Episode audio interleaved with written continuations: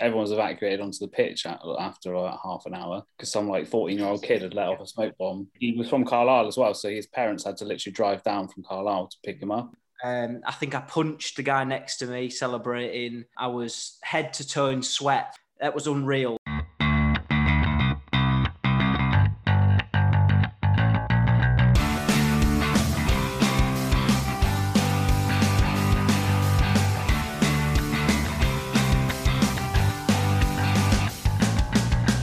Welcome to the Lockdown Inn, the home of the Regulars podcast. Join Elliot Richardson, Jed Penberthy, Charlie Hopper and myself, George Sanderson, every week as we talk about current affairs, sports news and a fair amount of complete nonsense. Each episode, we invite a special guest into the Lockdown Inn as we try to recreate a night down the pub from the safety of our own homes. Want to keep up to date with our latest content? Make sure you drop us a cheeky follow on Instagram and Twitter at Regulars Pod U K. Hi guys and welcome to the second night here at the Lockdown Inn. I'm Jed and I'm going to be I'm going to have an issue with the landlord because he's given me the given me the barman job for the consecutive show running. Joined me as ever are the eponymous regulars, Charlie Hopper, George Sanderson and Elliot Richardson. Hello, boys. Hello, hello. All right, Jed, good uh, good evening or good afternoon or good morning, wherever anyone's listening to us. You had to make it confusing, didn't you? We're only thirty seconds ah. in. Elliot, you look thirsty. What tickles your taste buds today? Well, I'm a student, as as we all are, so I've gone with a classic, a nice orange V K. If you've been to any club anywhere, especially Sheffield clubs, they'll sell these everywhere and they're delicious. Absolutely delicious. Scrumptious, oh, mate. Come on, yeah. everyone everyone loves a V K. I don't care who you are, everyone loves a V K. Come on. Oh, to be fair, in the club, you don't just buy the one V K, you buy two or three or four. Yeah, oh, true, true, true. Charlie, keep up with the V K. What do you like? Yeah, I'm afraid for the... The second consecutive uh, show now I'm on with the Magners Irish cider. It is Saint Pa- Paddy's Day, isn't it? So I thought I would uh, I would join in the Saint Patrick's Day celebrations with the dark fruit. Lovely. And George, we didn't ask you last week, but because you're teetotal, what are you drinking this evening? Uh, you see, I've pushed the boat out tonight. I've gone for another bottle of Buxton water. Oh. We've really pushed the boat out. I did that have some beautiful apple juice downstairs, but no, I'm I'm designated driver, so obviously I gotta keep it clean. And we've gone for the Buxton water. You can't beat it. As Charlie alluded on, it is Saint Patrick's Day whilst we're recording this, so I've gone for the Guinness Lager, which is Hop House, and it's absolutely gorgeous. So if you ever get the chance, drink some Hop House. It is very nice. But every week, our pub is blessed with a brand new guest ale. Each week they will tell us about their drink of choice, put a couple of quid in the dream jukebox, and as ever, try to win the coveted Lockdown Inn Pub Quiz Trophy, which this week is basically just a drawing of the League Cup. It's very bad, but you can see our League Cup drawing on our social media links. Without further ado, we give a warm Lockdown Inn welcome to our guest this week. It's Exeter City marketing manager, Photoshop design genius, and all-round good guy. It's Scott Palfrey. Welcome, Scott. Hello. Thanks for having me. It's uh, nice and toasty in this pub. It is very hot this evening. What are you drinking this evening? Well, you said you said something of a story, and I'm, I didn't know if it, you know, had to be something that you'd normally drink or anything. But it's been it's been in my cupboard for six months or so, but there's a story, there's this, and there's a story behind it, and if you can see it, it's probably the most pretentious beer Ooh. I've ever had. It's, it's from Hotel Chocolat, and it's a chocolate beer, but it was given to me as part of a gift set, um, because uh, City Manager Matt Taylor proposed to his, well, fiancé now, uh, six months or so ago, and I had the pleasure of making a little video and taking some pictures for him, and then they gave me this afterwards, and I thought, well, I'll save it for a special occasion, and what's more special than this, really? So that was beautiful. That's, that's, I'll see what it's like. It, it's probably going to go down as probably the best beer we've ever had. How Pretty, yeah. How's it taste? It's got an edge, I'd say. Dark, not bad. I think it'd go well with some roast beef, I'd say. That must be one of the poshest beers that we'll probably ever have on this. Is being given to you by the football manager, by Matt Taylor. Well, no, I wouldn't buy it myself. So what's what's it like being around in a football club at like, especially during lockdown, and what what's it like being around in the media and so close to the first team? Um, it's pretty good. I mean, I've been doing it for five years now. I discovered uh, like last week, LinkedIn reminded me. I hadn't even realised it'd been that long, but it's been good. Obviously, the last year's not been has been interesting. Not like anything I've ever experienced or anyone has really. Um, but it's the most fun job I've had. I mean, I've had quite a few jobs now. You know, a bit older than you guys. Um, and yes, it's great. Like, it's something that it's fun. I mean, you get. I think when I was growing up, I always wanted to like be a sports commentator or something, but realised I probably was had too annoying a voice to do that. Um, so yeah, didn't really pursue that. But yeah, to end up working in football, you know, it's a boy. It's a boy, as sexist as that sounds, it is a boy's dream, really, isn't it? So most definitely can't complain, really. And um, yes, it's you know, I've supported Exeter forever, really, being from this part of the woods. So yeah, dream come true, really. Um, and our friend here, George, he is a Sheffield United fan. And obviously the big news this week is that Chris Wilder has departed. What's mm. it like being in a football club? Because obviously in five years you've had the loss of Paul Tisdale, who's such a big... Le- well, he was a bit of a legend at the club, but it started to go stale towards the end. But what's it like uh, trying to uh, put the club's coverage on a media, a, med- a, a manager's departure and then the subsequent new manager? Um, it was a weird one, I think, as well, because, you know, it sort of came out of the blue um, after Wembley and everything. Times two, um, I think there were murmurs of it, but I don't think anyone expected him to leave at that time. And, like, the, and the way it happened as well, in terms of, like, it was said that he was given an ultimatum and, like, literally didn't respond. So then they assumed that that was, you know, he didn't want to carry on, so... kind of got terminated that way. But I mean, fourteen years or so he'd been manager, and I'd known him for personally like three or four years up to that point, so it was a weird one for us. um, Simon, did you ever meet Simon? I never met Simon. No, no. So he was media manager at the time, and he was in Amsterdam when it all happened, so I was very I was, nice um, I was like yeah Oh, it looks like we just lost him for a second there. Oh no. No, he sacked the Wi-Fi. Cut broad. Yeah, get get rid of the company. Look, look, look how the image has crashed as well. It is the most flattering image that it could crash on. It's actually quite interesting as well. I'll, I'll get into it. Just a bit of a, a rubbing of the old eyeball. Yeah, as he looks off into the distance. If you haven't guessed, it was at that moment that Scott lost connection to the call because his Wi-Fi died. So we had to stop the conversation while we got him back in, and then we were able to carry on where we left off. It's all changed location. I don't know what happened then, but it wasn't oh. happening. Just random. It was fucking fine. And then it just randomly kicked me out. Do you remember what question we asked you on? We were talking about tears, weren't you, I think? We were talking about tears, yeah. Yeah, it's about that. You, you were talking about Larko in Amsterdam. That's what I want yeah. to hear about. Oh yeah. Well, no, he was doing the um the football the football Amsterdam thing, the cycle challenge, where you go from like London to Amsterdam. So he was doing that, and I was well, doing everything in his um absence. So yeah, not expecting probably the manager to leave, and then a new one to be appointed like the same day. So um yeah, that was interesting. Um. Yeah, so Matt was given the job literally the same day, so there wasn't even really time to, like, you know, do anything fancy to announce it or anything. It was just a case of, like, oh, you need to let people know. And, yeah, it went down pretty well, I think, his appointment, and it's been good since, really. Um, so, obviously, your big passion at the moment is, um, and it's going very well, it's your it's your Photoshop career that you've embarked on in the, in the in the last couple of years. Tell us all about, about that.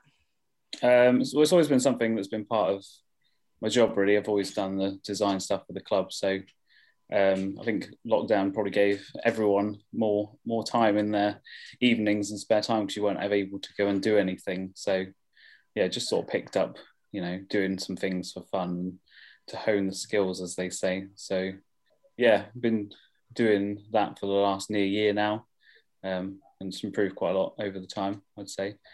Um, even to the extent that I actually had to do like a self-assessment tax thing, because I've earned some money on the side, so self-employed as well a little bit, I guess, which is, you know, fun. Bournemouth managed to buy and pay it, well, make enough to buy myself a new T V. So, you know, happy with that. What sort of things are you doing with the Photoshop? Is it all just for the club at the moment, or is it, are you looking to sort of branch out away from just Exeter? Um, so I've been doing, I've been doing things for some businesses and stuff. Um, I did artwork for the Esports Awards last in November, which was like huge because it's viewed by like over two million people. So it's like a massive thing. So got to do work for them. That's kind of like a yearly thing now as well. So did some d- design and some video, helped out with like some video creation for them. Um, just done some things, I'll do some things for like a couple agencies for like sports agents and stuff. Starting to do some things with David Wheeler as well, for he's like starting a charity, um, a football-based thing. So I've been doing some stuff with him past couple of days. So yeah, it's been some some cool stuff come out of it really. Um, enjoying it more than anything. It's just yeah, helped me stay sane whilst having to be in the house all the time really. I saw you a bit of your work before we came on. Ben Stokes seems to have taken um, one of your creations onto his social media. That that must be quite a nice little. Uh, little plug to, to to bring up with people who don't know you, that, that you've, you know, been creating work for Ben Stokes that he's actually seen and, and put on his social media. Yeah, that was cool because I didn't, I just like saw his profile and saw it, what the picture was, and I was like, oh, that's pretty cool. So I messaged him on, um, I saw it on his Instagram thing, so I sent him a message on Instagram saying like, thanks for using it, and he replied saying like, it was real good and stuff. And then I tweeted him and he retweeted it, so it went pretty well on that as well. So some people can be really good on that, and then others, like there's been instant, like some, it happens to all people, but like some footballers will just take stuff and just post it because they think, you know, like we're big footballers, so it doesn't really matter, which can be a bit annoying because, you know, it's nice if you get at least credited in there. Yeah. But, um, but the Ben Stokes one was cool, and he's still got it there now a couple of months later. So, have you been approached by any sportsman to do it specifically, or is it just just pick and choosing off the internet? Um, yeah, pretty, for those kind of ones, it's just a case of generally just do stuff. You know, if something big happens or someone scores a hat trick or something, just do do stuff that's reactive to that really. So that's the best, you know, best way to make it current and things, I think. Um, but it's also cool to do some sort of like nostalgia type ones as well, um, of like, you know, some, even if they're sort of like um, cult heroes and stuff, those go down quite well.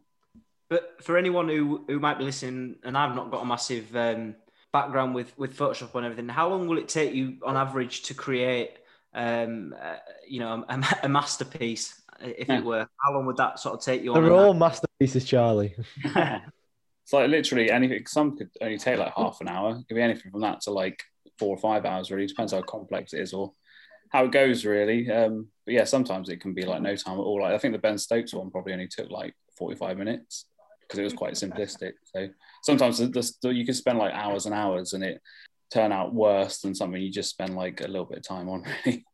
It just depends what it is and how how how well your brain's working, I think, or functioning at the time. And in an ideal world, if if this is sort of the career you're now looking to take on, where where you're aiming for, what's the sort of the ultimate goal to achieve with it? Um, I don't think I see it as a, a new career really. I think um I don't, and there's not really enough money mm. in it really to warrant, you know, doing it as a full-time job. I think it's just something that I'll do alongside. And yeah, you know, if City decide to shunt me off, then at least I've got something to fall back on, I guess, for a while. So obviously it's Champions League week. I'm sure you've got an eye on the results to see who the next one is. But um, what what are your fondest memories of watching the Champions League? Oh, see, this, this, this is a really good one because it's always like when I was a kid. Um, I think it, it's got to be the ninety-nine Champions League final. I mean, I was thirteen at the time, so I was like, just properly getting into football. And I remember watching it with my dad on in like our like dining room. It was on like a fourteen inch like C R T T V. So we're talking like this tiny T V, you know, proper old school. And just like my dad was a big Man United fan, and I think just spent the whole time like he was just like just doom and gloom, wasn't it, until those last three minutes. And like I think that just is the epitome of like why you watch football, is just like how things can turn around in, you know, say it takes a second to score a goal. Well, that was kind of evident in that game, wasn't it? And it was just a crazy, crazy spectacle to have three goals, two goals in three minutes, and United had won it from being pretty poor for the first ninety minutes, really. Beckham into Sheringham, and Solskjaer has won it! Champions of Europe again, and nobody will ever win a European Cup final more dramatically than this. Elliot, I saw you celebrating in the top corner. I mean, I was just, yeah. I was one year too late. I was born one year too late not to see it. What a disaster! It was mad. It was mad. I know. My dad told me about it. Yeah. I suppose you've got the same memories of two thousand seven, have you not, or two thousand eight? I'm. I think I wasn't really. It's sad to say, I wasn't really into football at a young age for some bizarre reason. My dad always told me that I just, whenever he tried to take me to games or to like grassroots football, I just wasn't interested, apparently. Which I think is a load of absolute toss, because I love football. I've got no idea where he's getting that idea from. So, no, mine's probably, was it two years ago when United beat P S G in the last minute of the Rashford penalty? Rashford, or was it yeah. all that? Saying, penalty, is he? Penalty! penalty! It's a penalty to Manchester United! V A R! Kid Pembe's handball! Oh, my word! It comes down to Marcus Rashford against Gianluigi Buffon. How's your bottle? Oh, he smashed it in! What a penalty from Marcus Rashford! Manchester United with another glorious night in the Champions League. Uh, literally, that that's what my epitome is like with football matches. You're down and you just come back in the last minute. Your your youngest player or whatever scores a penalty. Top corner. I mean, oh my God. I was literally dancing around my room. Me and my dad were. It was absolutely mental. That was my favourite. Oh, jeez. Gives me goosebumps just thinking about it. Class. You Still see, didn't, win it, have didn't win it though. Yeah, you can't get into it, mate. Yeah, we don't have those sort of moments at Sheffield United. Like, my best, my epitome of being a Sheffield United fan was the the two cup finals, uh, two cup finals, two cup semis in two years. When we had that under Nigel Clough. Got uh, them mixed, didn't you? that, yeah, and then he just sort of left. I think we had Adkins after that, which wasn't the best of times. But like recent years, because yours is a fairly recent memory, isn't it? It's like twenty eighteen, yeah. something like that, yeah, twenty nineteen. Yeah. Uh, for me, it's probably that four two derby win over Wednesday. Because obviously we haven't played them for however many years before that. I was a bit like you, I got into football a bit late as well. And to go Why to is this? What's, game, what's going on? Why are we all missing out? Yeah, we, I didn't go to go to United matches till I was about eleven, twelve, something like that. Like, I still liked them, but I just never went to the matches. But I remember yeah. going to Hillsborough for that game and being gutted when they brought it back to two two, but then Mark Duffy killed the bounce, and they've they've never bounced again, I don't think.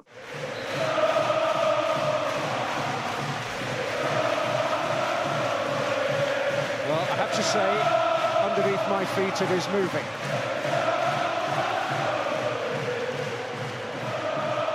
Oh, and Duffy has got there for Sheffield United. Inside and outside he goes. That's a stunning goal.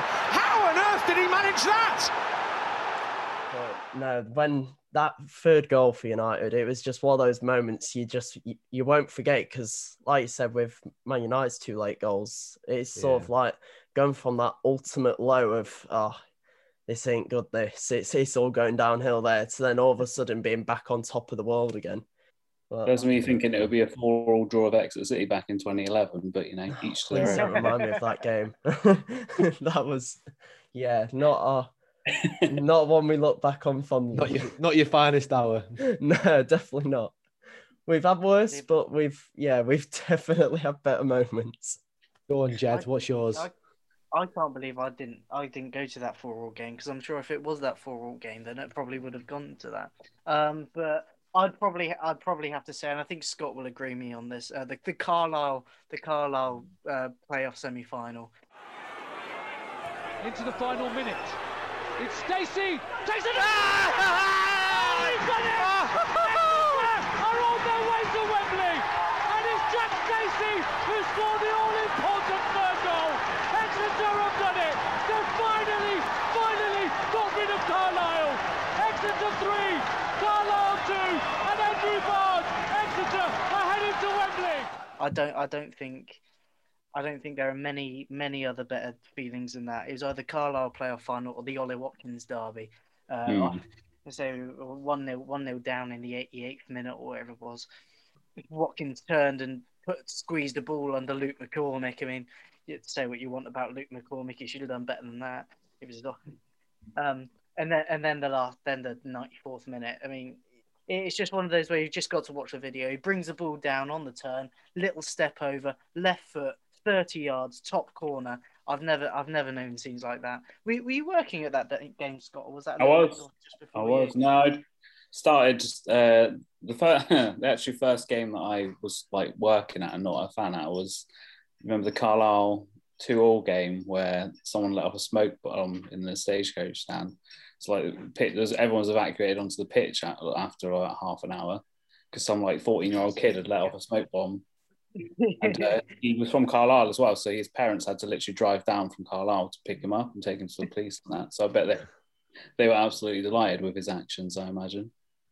That's a hell of a trick that is. So, so uh, Charlie, you're you're surprisingly quiet, and being a Middlesbrough fan, you, that's, that's understandable. There's not many good moments being a Borough yeah. fan. Um, well, Scott, if if you ever witness any nil-nil draws in the next couple of weeks, that is my fault um, because I tend to put a little bit of money on Exeter to score, or the Exeter's games to have over one point five goals. And as Jed knows, I seem to be a little bit of a curse um, over the last couple of weeks. Please don't bet on Saturday. Yeah, well, um, no, my, my best, I've got high and lows really from from being a Middlesbrough fan. Um, first time I've ever cried at a football game was the was Wembley for the playoff final when we got beat by Norwich. Um, it was one of those games when everything seemed to go wrong, from turning up late to only just submitting the team sheet. Yeah, it wasn't a good. And, and the other one, much to Elliot's pleasure, will be when we knocked United out of the League Cup three one on penalties after a nil-nil draw. And three one to Man to Middlesbrough in the shootout. Young has to score to keep Manchester United in it. Big moment this. It's saved by Mahrez. Middlesbrough are through to the quarterfinals of the Capital One Cup. Um, and that was probably the greatest night of my entire life. Um, I think I punched the guy next to me celebrating. Um, I was head to toe in sweat from just, oh, it was, that was unreal. And to see, uh, you know, the United players just miss the penalties and the fans left the ground inside thirty seconds. It was, that was up there with probably one of the greatest memories I'll ever have of, of being. I'm not going to lie. I think I was there, you know, I think I was there. I'm not even joking. I think I, I remember walking out. I, I remember walking out. I think yeah, I was there. To be fair, we battered you in ninety minutes anyway, yeah. So we shouldn't have gone to penalties. I was about to ask you, Elliot, were you one of the fans that walked out, or did you stay sort of loyal uh, to the very end? No, I walked out. I was like, let's go home. Son, let's get out. I'm not going to stay any longer. Yeah, I walked out. Disgrace. What, what What's everyone's favourite memories of, or, or favourite non-memories? So you go to a game and you're drinking throughout the day. What What is, have you ever been to a game where you've drunk throughout the day and you can't remember with the game?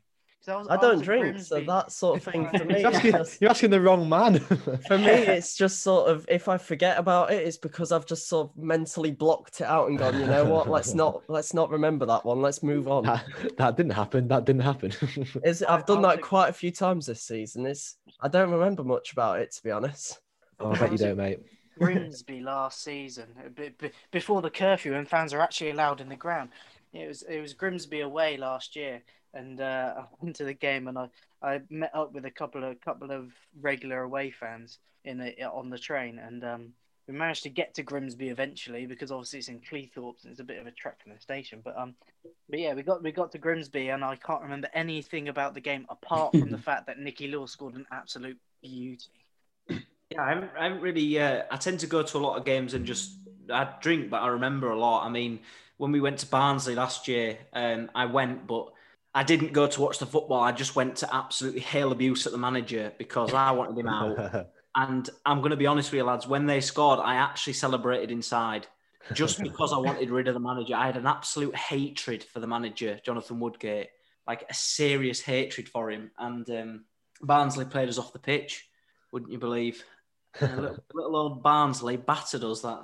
And I even I even called into the radio station after to uh, to share my frustrations. You got the full on rampage. Yeah, I, I was you, I was not good. You you know it's bad when you end up phoning up Talk Sport to have a rant. Just have bloody um what's his name, Adrian Durham, just have a go at you because you're giving shit to him. It's one of the highlights highlights of five o'clock on a Saturday is just tuning into Talk Sport and listening to all the Liverpool fans crying over what's just happened. Yeah, I always love, like, when I go to the games with my granddad and uncle or whatever at Bramall Lane, you'd be on the way home and you'd be listening to Praise or Grumble on the ra- on Radio Sheffield, and it'd just be brilliant. You could hear all the Wednesday fans crying about how they were doing and how we were doing well at the time when we were able to go. And it's just... it's the perfect thing when you're on the way home from a football game, you've just won it, to then listen to your rival supporters just having an awful day. It's beautiful.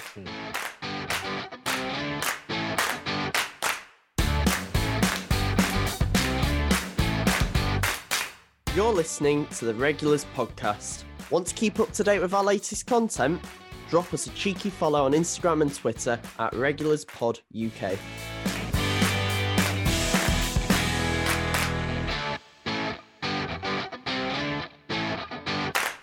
You know what, guys? I'm fancying a bit of a boogie, and I'm sure you are too, Scott. Here at the Lockdown Inn, we have a very special jukebox. This jukebox is designed for bangers and bangers only. The songs that will get the people off their seats and down to the dance floor. Failing that, the machine is also looking for songs perfect for karaoke and is open to submissions. Last week, we had Arctic Monkeys, Kasabian, and David Guetta, so can you top that, Mister Palfrey? No. I think I probably mis- misinterpreted what you were after. I thought you were just okay. like pick, pick some songs. So I don't think any of these you probably get people dancing or singing. But oh, karaoke's will do. It's fine. Yeah. It's open to submissions. Depends how many drinks you've had, I suppose. Exactly. Exactly. exactly. And what and what kind of pub you're in. But, um, so the well, the first one is sort of appropriate for Saint Patrick's Day, I suppose, in some respects. Metallica's cover of Whiskey in the Jar by Thin Lizzy. That's an absolute Ooh. cracker.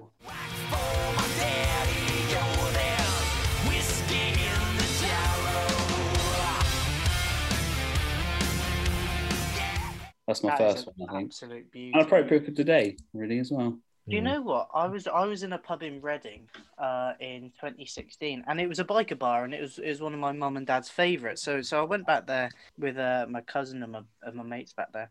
And went into the bar and, and they, they played the Metallica Whiskey in a Jar. And I tell you what, like it, in a pub like that, where there was, there was forty over rockers and biker people, they absolutely went mad for it. It was a, it was a brilliant classic. song. It's a brilliant song. forty bikers and then little Jed at the back. Yeah. Well, yeah, this is it. I was a little me. Like everyone else has got big, great big bushy beards, and I, I'm just kind of like sat there, like drinking my little like vodka and coke, like yay, Metallica. I tell you what is a banging Metallica song is obviously Enter Sandman, and I think that would go into the jukebox as well. Well, sadly, mate, it's not your choice. That's the problem. It's not yeah, my choice. It's Palfrey's choice. choice. And Whiskey in the Jar is going on to the jukebox. Have you got a second song, Scott?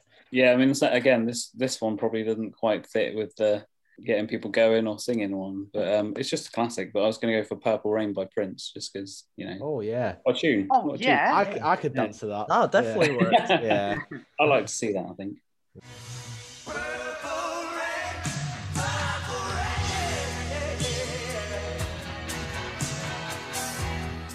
Oh, it's wonderful to say. Yeah, that that there... might be something for the uh, for the social media, Elliot.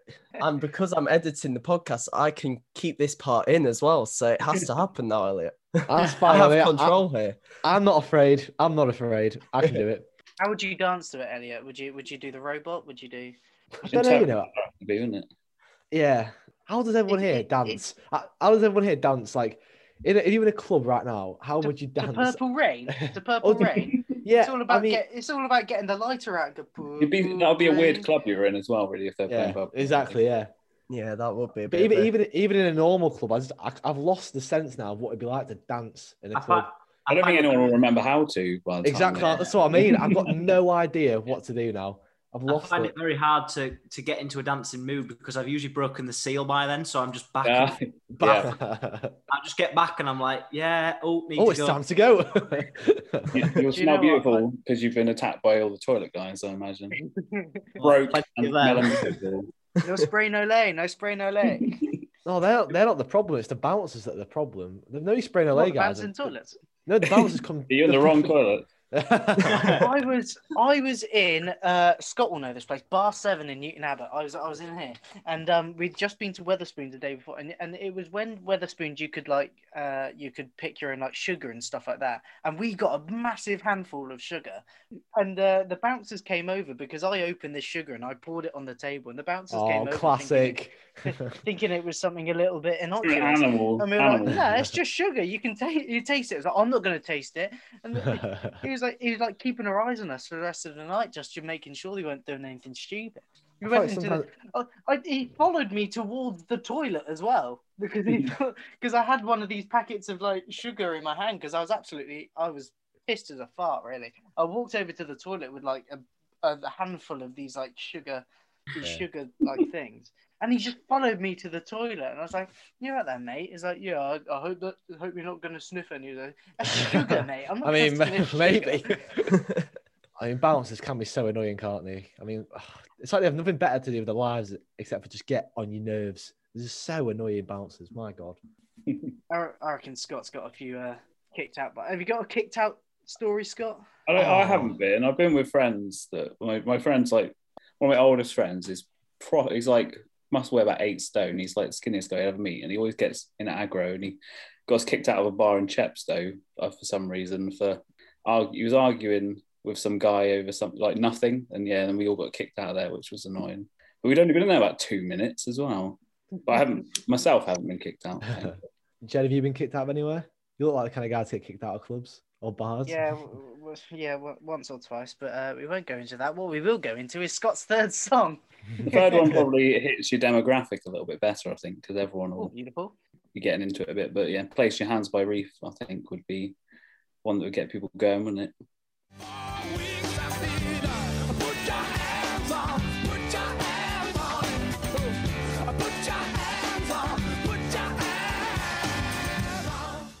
As a shake of the head from Charlie. What are you saying, Charlie? Yeah, I, I'm saying that the jukebox is not k- getting rid of any of these, uh, any of these songs. And you know, the, the, the, the, I tell you, these these six songs we've had have been top quality. Yeah. They might go straight onto the playlist.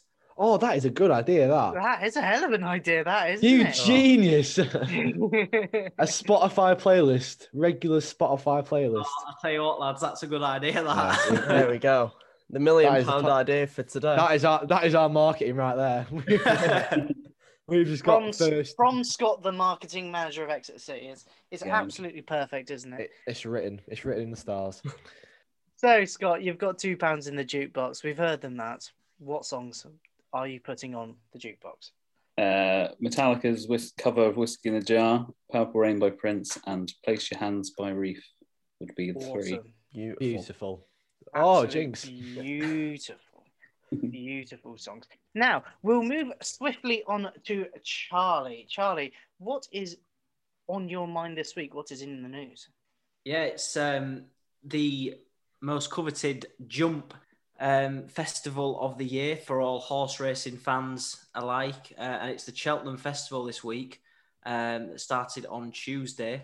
It's basically a week where you can sit on your arse all, all week watching T V, throwing money that you probably can't afford to lose um, at horses that you are sure are absolute bankers that then don't seem to win. So it's um, a great festival. I, I love watching Cheltenham, and uh, it's not the same without fans. But uh, yeah, it's it, it, you know with with fans alike, it's it's a great way to sort of bring everyone together. And um, you know, I wish fans were there watching.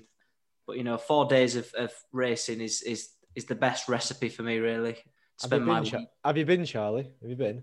I haven't been, no. Um, but I like to think that I can do ten minutes of research before a race and I suddenly turn into an absolute tipster. um, so if you want any tips, just hit me up and I'll give you a one hundred to one that's guaranteed to win. It won't come Have anywhere. Have you won any money this week? Ah, yeah, just, just a little bit. Um, Go on. Go on, spill. seventy or eighty odd quid, but you know. Um, oh, big profits right there. Oh, yeah. Well, as a student, you need every little pe- every penny you can.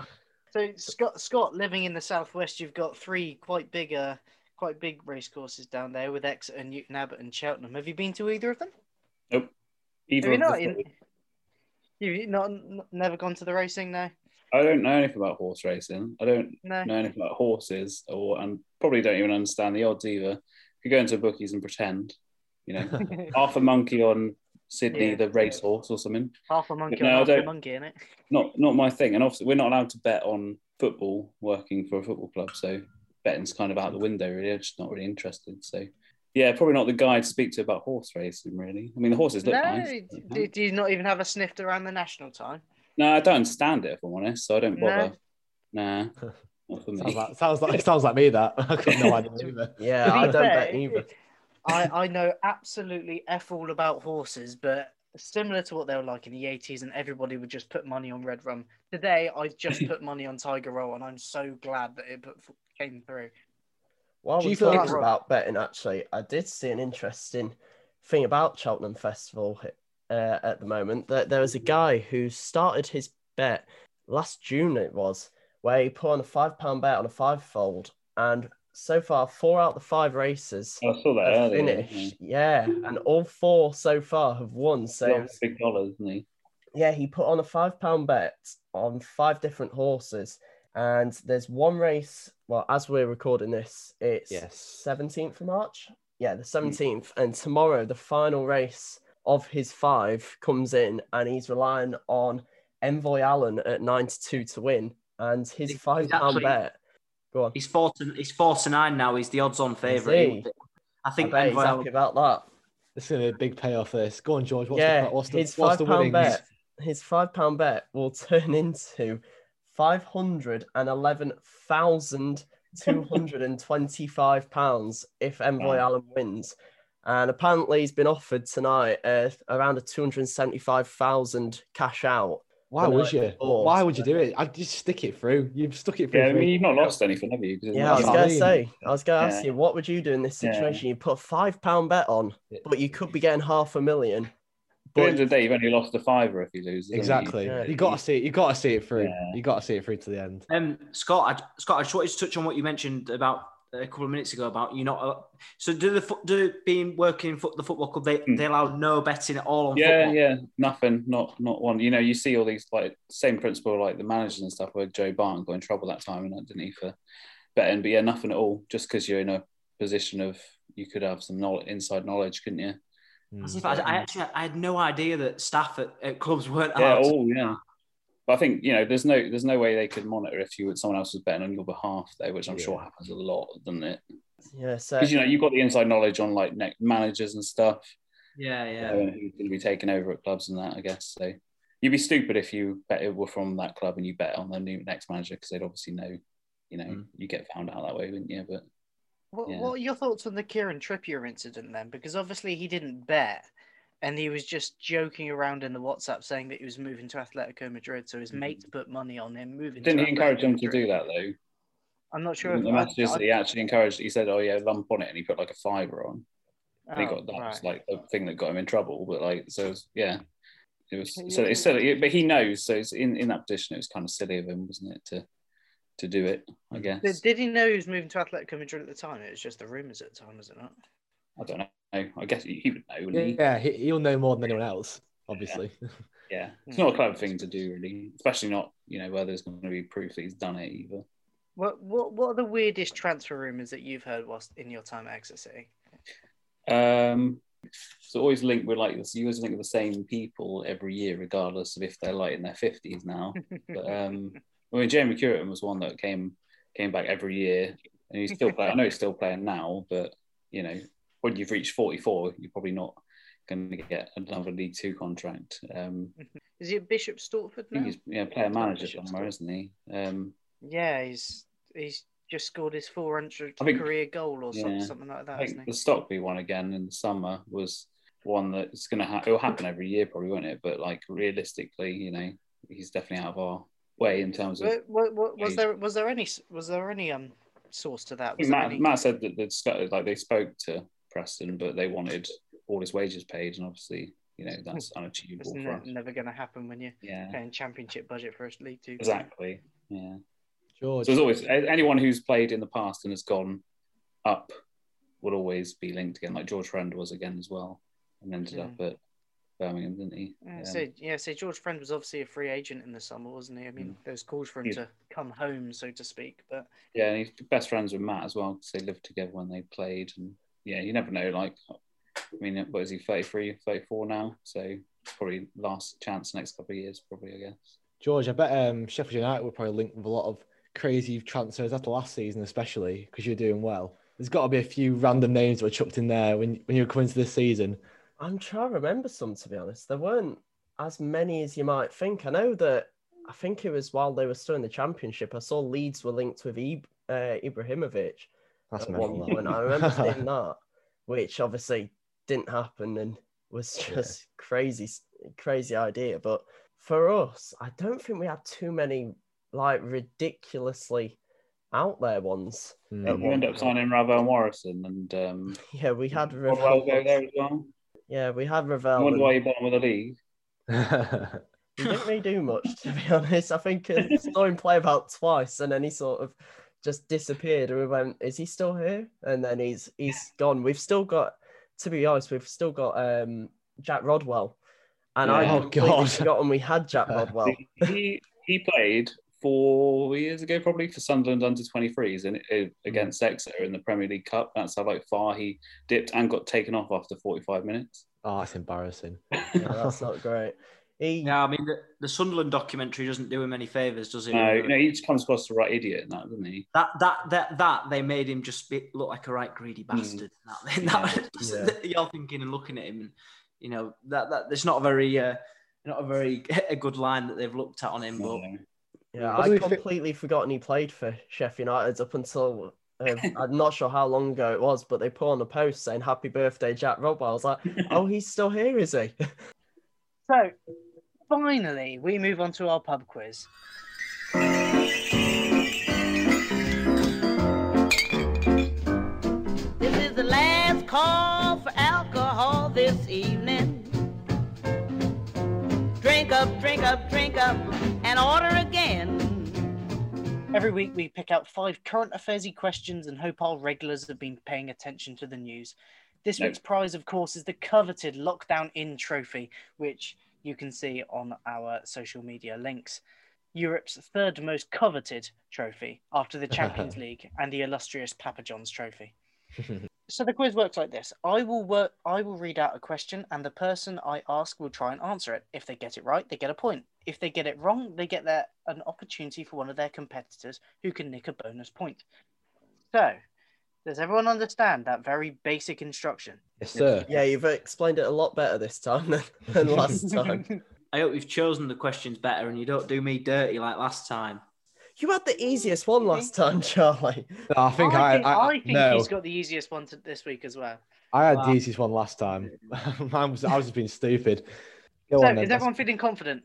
Let's go. No.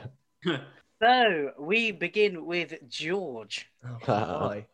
Funnily enough, Piers Morgan broke an unwanted record of the most Ofcom complaints about his comments about Me- Meghan Markle. But how many complaints, George, did he receive? And we're saying this as I didn't read it earlier on in the call. Yes. Between the two calls, watch me have forgotten the number. I think it was fifty-seven thousand complaints that he got. My memory. Bearing in mind right. you read the story, shall I be really harsh and get him to do the actual number? Well, the specific number. It didn't say the specific number, so you can make me guess it if you want. The no, specific fifty-seven thousand and something. Well done, George. You have a point with fifty-seven thousand. Oh, I think fifty-seven thousand one hundred twenty-one. I think that should be half a point. I mean, come on, let's be fair. Do it already. The fraud. We promise this is not rigged. This is definitely not rigged because I know that Elliot is absolutely screwed with this one. Elliot, my friend. Yes, sir. Tiger Roll claimed his fifth victory at the Cheltenham Festival in the cross-country chase, but which horse was the odds-on favourite for it? I Buzz, I give up. I submit. Buzz, I, I give think up. Charlie might know this. I think my point's being taken away from me again. Come on then, Charlie. Uh, uh, Charlie. The odds-on favourite was Easyland. It was Easyland. Actually, no. Easyland was the favourite. No, don't worry. Yeah, don't have me good like that. Just, I'm, pull, I'm pulling at your heartstrings, Charlie. Yeah, that, the heart went there, mate. I was going to say, I hope we don't need to go to V A R with this one. V A R, doing the little box sign. I can see Scott is just waiting in the wings, ready to pounce on one of these questions. I'm sure he might pounce on this one if Charlie doesn't get this right. Charlie, who likened the vaccine responsibility that strikers make the headlines, but the hard yards are done by the defenders tracking back? I did see that, but I didn't read his name. Oh, it was um, Professor Van Thingy, wasn't it? Mm. No. Mm. I want to... What, uh... mm, that's a half point. What is his second name, Tam? It is Professor Van Tam. Well done. Oh, Charlie is in an outright lead. So the only way that Charlie is not going to win this is if we offer Scott three points. Should we offer Scott three points? Yeah, yeah, it's a very difficult question, and if you haven't if you haven't seen the story, you probably haven't seen this. But yeah, this is the most exciting news of the week, and I am I for one am very very excited that this news is happening. Whether it means anything else in the long run is a different thing. But Scott, we finally come to you. Which unlikely pairing are the new sole directors of a film production company, Cosmic Kite? And both those words are spelled with a K. Very unlikely nineties partnership. I don't really pay attention to anything. Think about those best, du- the double acts of the nineties. Well, like Sutton and Shearer and that kind of thing. Oh, Sutton and Shearer, maybe not football-wise, maybe back into the music. Let me think. I'm trying to um, think of double acts now. I was like, I can't think. Well, they're not double acts, but the two main cast. Hey, what, the, was uh, what, what, was it what, what was it called, the, um, the thing they've created? Uh, the, the film production company is called Cosmic Kite, but I'm not sure if that really has any... It's not really um. a clue. Um, but no, the, the, what, the, what kind of music are we talking? That might oh, help. We're talking about real nineties music. We're talking yeah, about what, what the time? biggest band of the nineties. Mm, again, that doesn't narrow it down. Oh, I think that narrows it down quite a bit. Okay. Mm. Oh. Are they both male? They are both male. Did like Robbie Williams and someone? I can't accept that. It's not Robbie Williams. One of them did have a feud with Robbie Williams. Oh. Really? Uh, oh. Gary Barlow. No, no not, not that much of band as him. Yeah, they had a few. He the... broke up like five times. Oh. And what, what, what's most surprising that Scott thinks that Take That were the biggest band in the nineties. Wait, it I feel is... like I know who it might be. Noel and Liam. They've done a weird thing. Noel and Liam are starting a film production oh. company together. No way. They freaking hate each other. According, this, according, to, each other, according to The Guardian, according to The Guardian, Noel and Liam are starting a new film production company called Cosmic Kite. Wow. How have all four of us missed this? Yeah. Yes, the Rockstar brothers, whose falling out has been one of the bitterest in music history, have formed a new film production company. That's actually so surprising. Apparently it was formed in February, but nobody knew. With the Gallaghers listed as sole directors. So they basically just make money out of it and get other people to do the work. Yeah, yeah, very much so. I'm not, I'm not sure whether they're actually one, going to be talking one po- to One each point other. Doesn't even know that the one's doing it. They probably think, oh, uh, yeah. Gallagher doing it. Yeah, yeah. Noel's like, yeah, Liam's fine with it, mate. Yeah, Gallagher, on. Gallagher's on the net, on the top, so it's just one of them. Was well, every every time that Liam sings an Oasis song, Noel gets money for it, doesn't he? I'm pretty sure. Yeah, I think that's right. You know? Yeah. So, Liam brought out an acoustic album last year, and uh, half half of his money had to go to Noel because half of them were Oasis songs. Do we think they'll ever um, rekindle band-wise? Not like friendship-wise, band-wise. Something. There ever... has to be some like huge, huge disaster for it to happen, isn't there? Some kind oh, of some kind of band-aid, like a global pandemic. Because like, if this I... didn't happen, if it, you know, if they couldn't do it through. Loads of people dying, then something really bad has to happen for it to happen. That's true. You know, I'm always more... hoping they don't get back together, to be honest, just so that people can look back on it more a bit. Because if they get back together and it, it turns out really shit, like that's it's always such a, cliche, a bad way to go out. You know what they'll say? They'll say, "Don't look back in anger," won't they? Oh, uh, that's a it's as though we set that up. And on that note, now, to be fair, on that note, we can call final orders. Thank you very much, gentlemen, for joining our podcast this evening. Thank you, Charlie. Thank you very much, Jed. Nice to uh, nice to meet you and chat about everything Photoshop. Um, Scott, I hope I wish you all the best in the in the future, and look forward to seeing some of your work. Thanks, it's been a pleasure. Thank you, of course, our wonderful guest, Scott Palfrey. Always welcome back whenever you want, mate. Thank you. I'll find some more really up themselves beers to bring on. oh, as well. Yeah. We want the, we want the most pretentious beers yeah. on this show. We want get, the most I'll, pretentious. I'll get a nice table beer for the next one, shall I? Ooh. Lovely. So we shall hopefully see you in the next couple of weeks or months or, so, or years or so. And Elliot, thank you very much for joining us this evening. That's all right, mate. Thank you for having me, as usual. Uh, sadly, we're stuck with you next week, and sadly, we're stuck with George as well. Why are we the punching bags, Elliot? I know, yeah. George, get the car. Bring the car around. Yeah, those like, those guys can walk. I'll give you a lift back, Elliot. It's fine.